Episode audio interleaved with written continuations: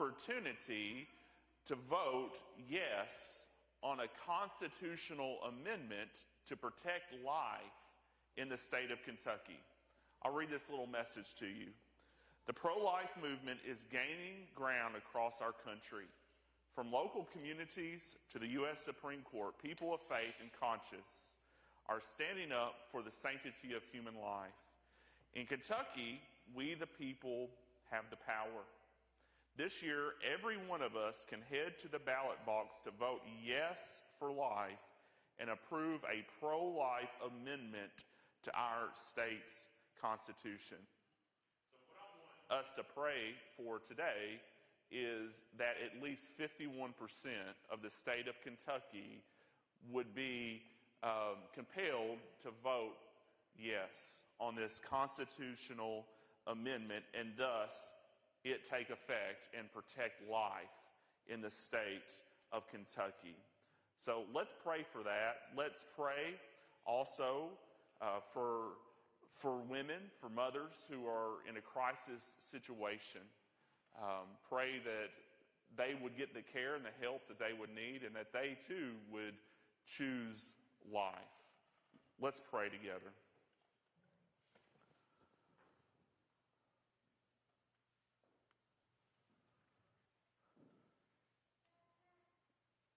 Father, thank you for the gift of human life. Thank you for our lives.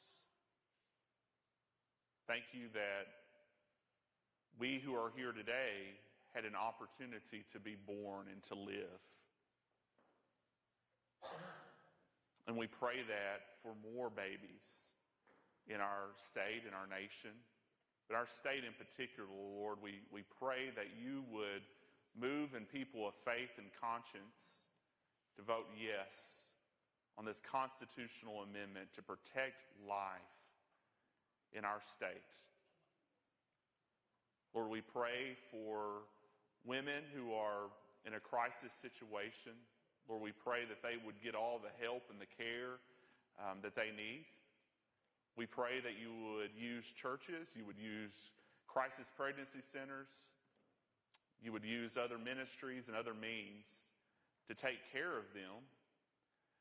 Pray that you would help us to speak up as Christians, not only to vote on this amendment, but also to, to be loving, to speak the truth in love, um, to tell people the truth about life and where it begins. And it's in Jesus' name that I pray. Amen. SpaceX um, the company that is founded and run by Elon Musk, who happens to be the world's richest man at the moment, published a video and put it on YouTube. It was rather ironic because it wasn't to celebrate the company's successes, it was to show the company's failures. What they're most famous for up until now is they have pioneered a way to reuse rockets. So these rockets can go out into space and then come back to Earth and land on land or in the ocean on a barge.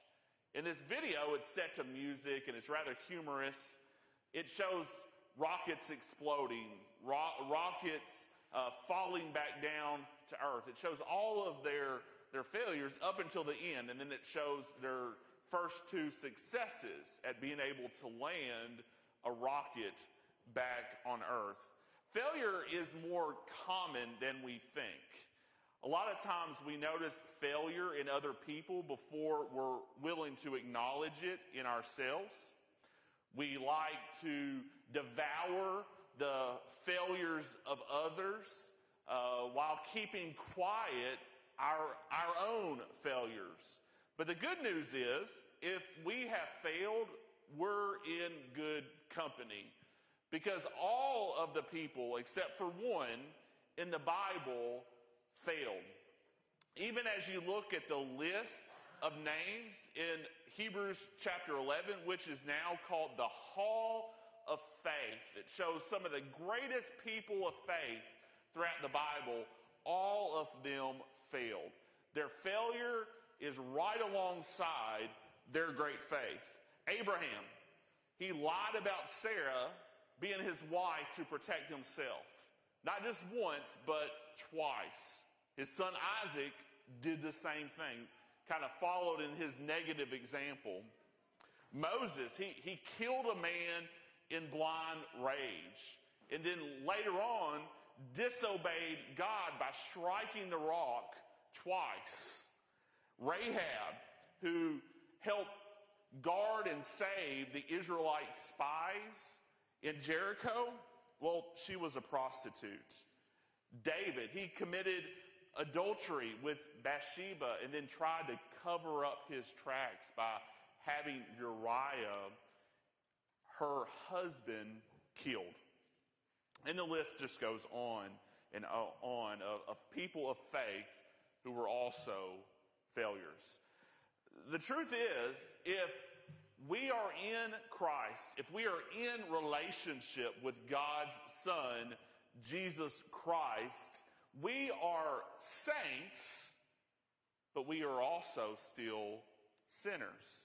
We are simultaneously set apart and declared righteous by God, and then also sinners who still fail.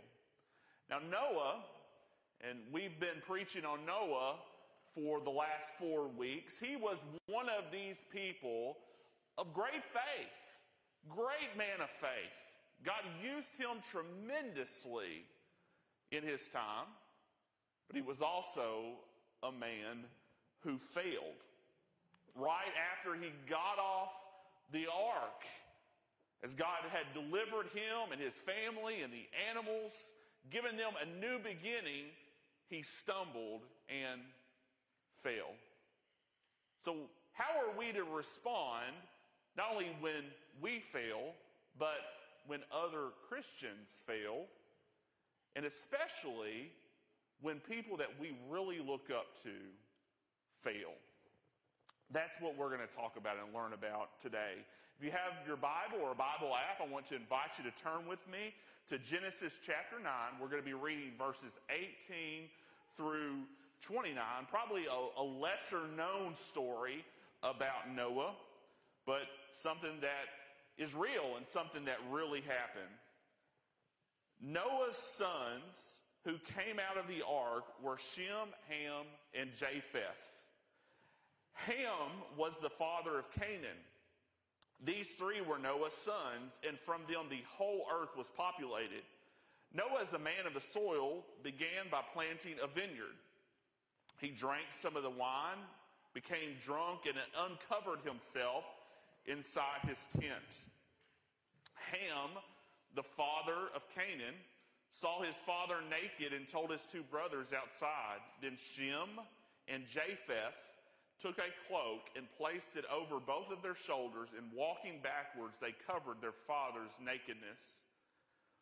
Their faces were turned away, and they did not see their father naked. When Noah awoke from his drinking and learned that what his youngest son had done to him, he said, Canaan is cursed. He will be the lowest of slaves to his brothers. He also said, Blessed be the Lord the God of Shem. Let Canaan be Shem's slave. Let God extend Japheth. Let Japheth dwell in the tents of Shem. Let Canaan be Shem's slave. Now, Noah lived 350 years after the flood. So Noah's life lasted 950 years, and then he died. This is God's holy word. So, this passage isn't just about Noah's failure. This passage is about how God repopulated the earth after the flood. In the first verse that we read, we learn about Noah's sons. Their names were Shem, Ham, and Japheth.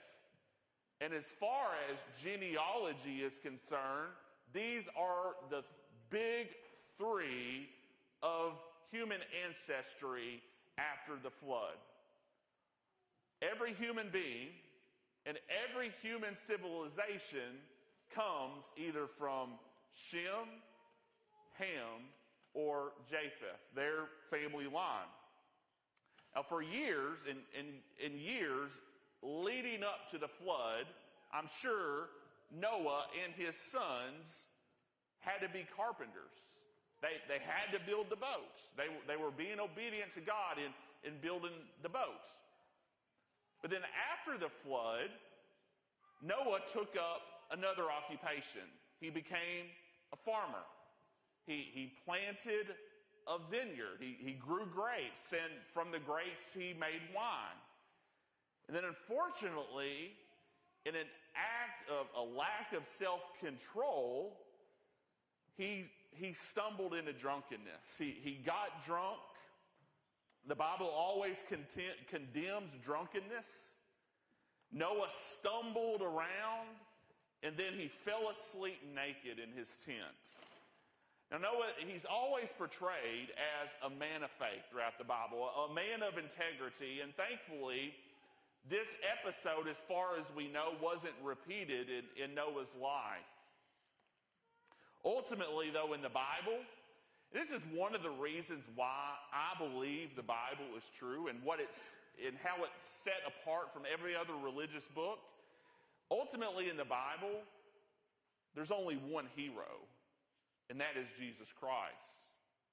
God's Son, who came from heaven to earth and became a man who lived a perfect and sinless life. He's the one that's elevated throughout Scripture. It's not man. And, and that lets me know that the Bible is a divine document. It, it's honest about human failure and human immorality and our need of salvation. It's, it's a God exalting book. And, and we're just reminded of that here, that we can't place our hope and our faith in people. This must have been a humiliating experience for Noah, one that he probably didn't want other people to know about.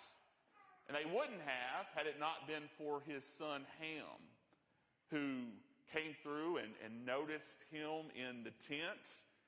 Then, I, seemingly, he found it amusing, went and found his brothers, thought that they would have a good laugh over it too, but they didn't find it funny at all.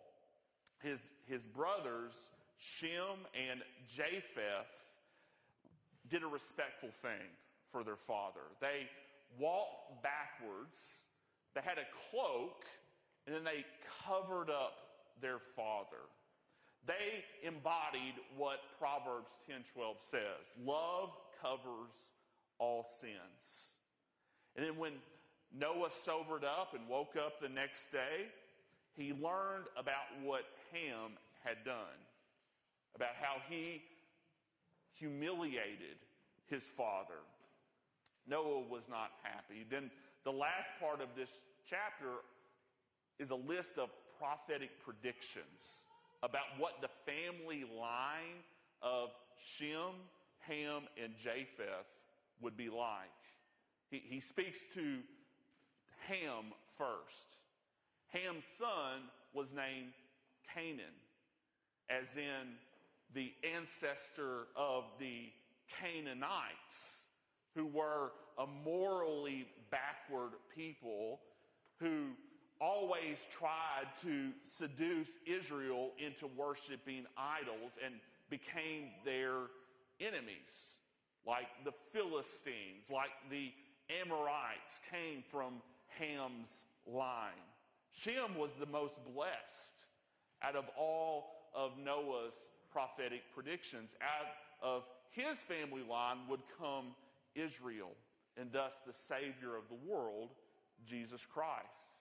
And then Japheth would also be blessed. He would be blessed through his association with Shem, Shem, just reminding us that us, Gentiles, can receive salvation through Jesus Christ. So, what should we do when other Christians fail? What should we do when when we fail. But what should we do when other Christians fail like, like Noah did?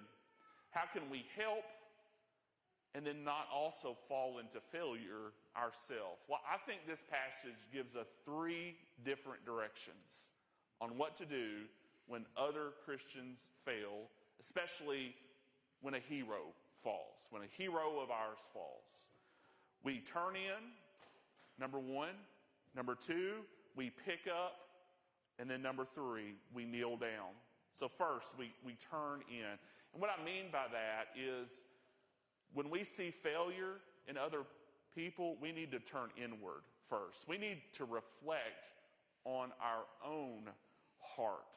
When someone else fails, we need to examine ourselves. It's so easy to become overconfident and to think, well, I would never do that, and sort of bask in their failure as if we're superior to them. But the Bible warns us against that attitude in several different ways in several different places.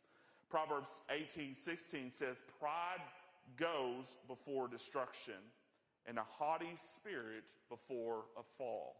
So, preceding a fall or a failure is always pride. It's always overconfidence. It's always the thought that I would never do that. Likewise, in 1 Corinthians chapter 10 verse 12, Paul tells us, so whoever thinks he stand, who stands must be careful not to fall. So if we have an attitude where we think we could couldn't possibly do this, that's when we're the most vulnerable to a fall.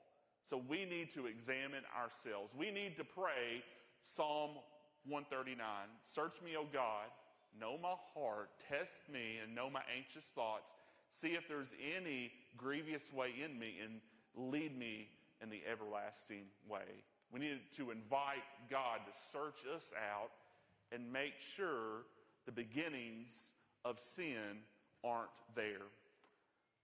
Second, when another Christian falls, we should pick up. Shem and Japheth are a good example of this. They help their father back up rather than pushing him further down into shame. When another Christian fails, it's an opportunity for us to enter in, to do some ministry to help them back up. And once again, we're given direction on this in the New Testament. This is Galatians chapter 6, verse 1. Brothers and sisters, if someone is overtaken in any wrongdoing, you who are spiritual, restore such a person with a gentle spirit, watching out for yourselves so that you also won't be tempted. So the disposition of us when another Christian falls into wrongdoing isn't to push them down, it's to pick them up. It's to help restore them in a gentle type of way. And in this, we need to keep a careful watch over ourselves so that we also won't be tempted, the Apostle Paul t- tells us. And I don't think he only means tempted by the same type of failure that they fell into. I think what he means is tempted by overconfidence and pride. We shouldn't help in such a way that we judge them, that we feel superior to them. No, we, we kneel down. We, we come down on their level and help pick them back up. We don't have a boastful attitude, a judgmental spirit when we're trying to help someone else out. That won't work, anyways. Nobody responds very well to somebody who's preachy. We got to humble ourselves. We got to come with a gentle attitude of service in order to restore somebody else. And then, third, when another Christian fails, we should kneel down. We should kneel down before the God of heaven. And this is especially true when someone that we look up to fails. We need to kneel down before God, pray for his help, pray for that person, and remind ourselves that God is who we need. We should test ourselves to make sure that we aren't putting our faith in people, even though we may look up to this person. We need to make sure that we're putting our faith ultimately in God. Psalm 118:8. It is better to trust in the Lord than to put confidence in man. If our faith is in another person instead of God, we are sure to lose our faith and we are sure to fall ourselves. Now, to finish, the key in all of this to avoiding failures ourselves and also the key to helping others when they fall is something that I call preaching the gospel to ourselves. You know who we listen to more than anyone else? Daily, we're, we're listening to this person almost constantly. You know who that is? It's ourselves. We are constantly thinking things, we're, we're constantly telling ourselves messages. What if we gain control of our thoughts and start to talk to ourselves rather than just listen to ourselves? What if instead of just listening, we remind ourselves constantly of the truth of God and meditate on what He says? For example, when we fail, the natural response is guilt and shame. And it's easy to beat ourselves up. It's easy to lay in it and roll around in it. If it's, if it's, it's a, if it's a really bad type failure, it's easy to feel like I'm just going to give up. I can't move forward. So rather than listening to that inner dialogue and that inner narrative play over and over again, just thinking about what you've done wrong and how you failed and how nobody's going to love you, nobody's going to want to be around you, nobody's going to want to help you, uh, no one's going to respect you. Instead of listening to that garbage play out in your brain, why don't instead you start to preach the truth of the gospel to yourself? Preach 1 John 1 9, for example. If we confess our sins, God is faithful and just to cleanse us from our sins and from all unrighteousness. What if we started to tell ourselves, rather than listening to ourselves, we started to tell ourselves, God will forgive me. God loves me.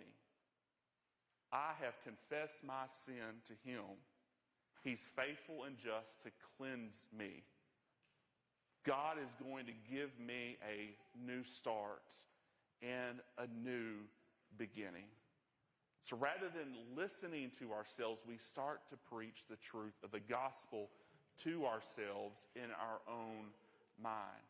What about when somebody else fails? How, how can we use preaching the gospel as a tool in order to help them? Well, Jesus taught us this. This is in the Sermon on the Mount. Do not judge so that you won't be judged. For if you will be judged by the same standard with which you judge others, and you will be measured by the same standard you use. Why do you look at the splinter in your brother's eye, but don't notice the beam of wood in your own eye? Or how can you say to your brother, Let me take the splinter out of your eye? And look, there's a beam of wood in your own eye. Hypocrite, first take the beam of wood out of your eye, and then you will see clearly, clearly to take the splinter out of your brother's eye. So, Jesus, he, let me say what he doesn't say here first. He, he doesn't say that we won't help. Um, he doesn't say that judging is equal to making a moral judgment about what's right and wrong, even about another person's life. What he's condemning here is a judgmental spirit, is feeling like you're superior to this person.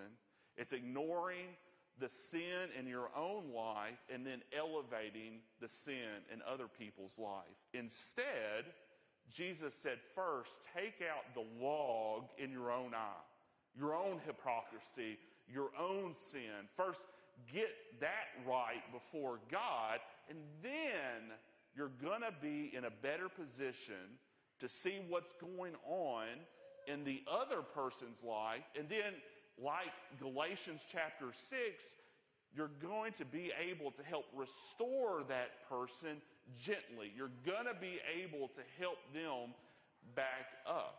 So, using the tool of preaching the gospel to yourself, when you see somebody else fail, why don't you start preaching to yourself? For example, it's by grace that you have been saved.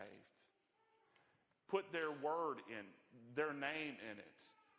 It is by grace that Sam has been saved. It, it's by grace that Rebecca has been saved. You know, whoever's name is, is there that, that you're seeking to help.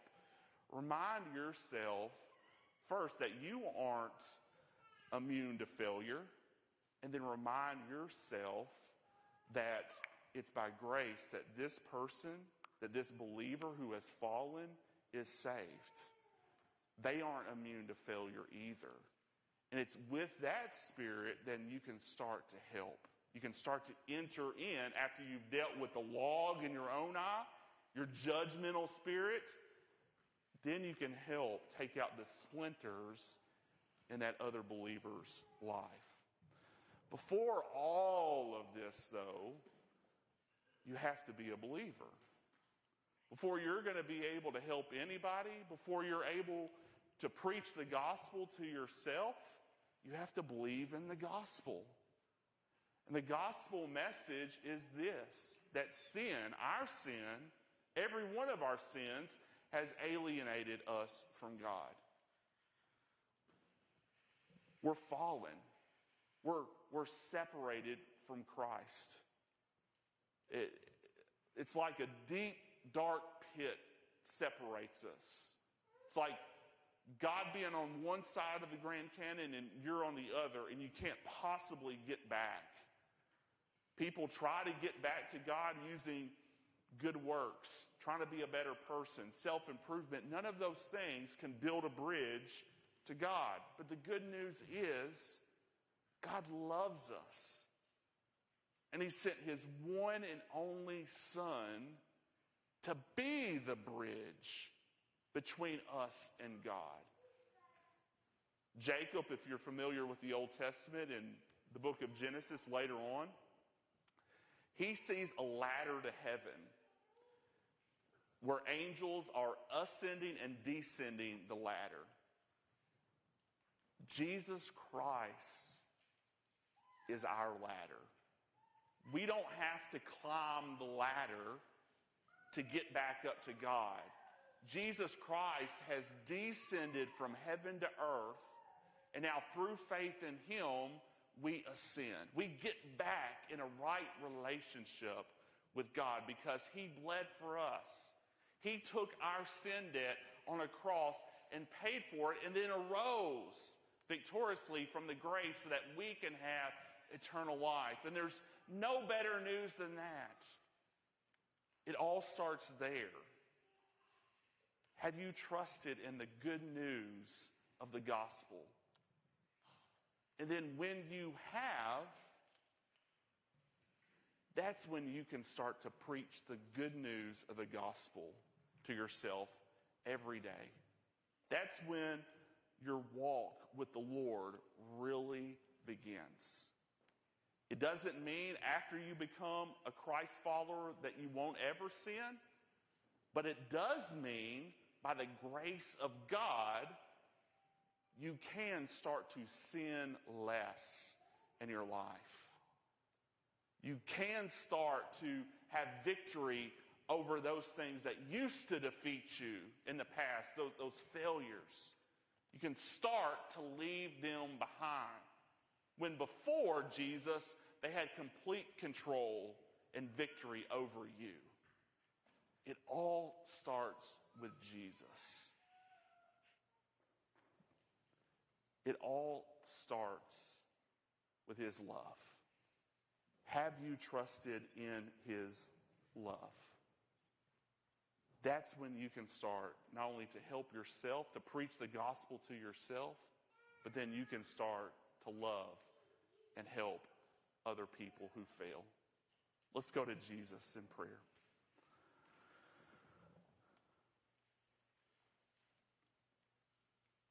Father, thank you for your love sent, poured out through Jesus. Lord, thank you that through Jesus, our failures and our sins don't have the last word if, if we trust in Him. Lord, you can transform our lives, and I pray that that's what you would be doing in our lives. I pray for someone here that needs to place their faith in Christ. I pray that they would today through, through the Holy Spirit. I pray for believers here today who may be struggling with something. They may have stumbled, they may have failed, and it, it, it just seems to have a hold over their lives. And I, I pray, Lord, that starting to preach the gospel to themselves, they would be able to get up and move on and have a new beginning today. And still, yet, I pray that you would change our heart and our attitude toward others. Lord, help us to see them as, as people too, needing to be saved by grace or saved by grace. Lord, help us to leave behind any judgmental spirit and help us to have compassion. Help us to be willing to help up rather than push down. Lord, thank you that this is all true through the gospel, the good news of Jesus. And it's in his name that I pray. Amen. Will you stand this morning?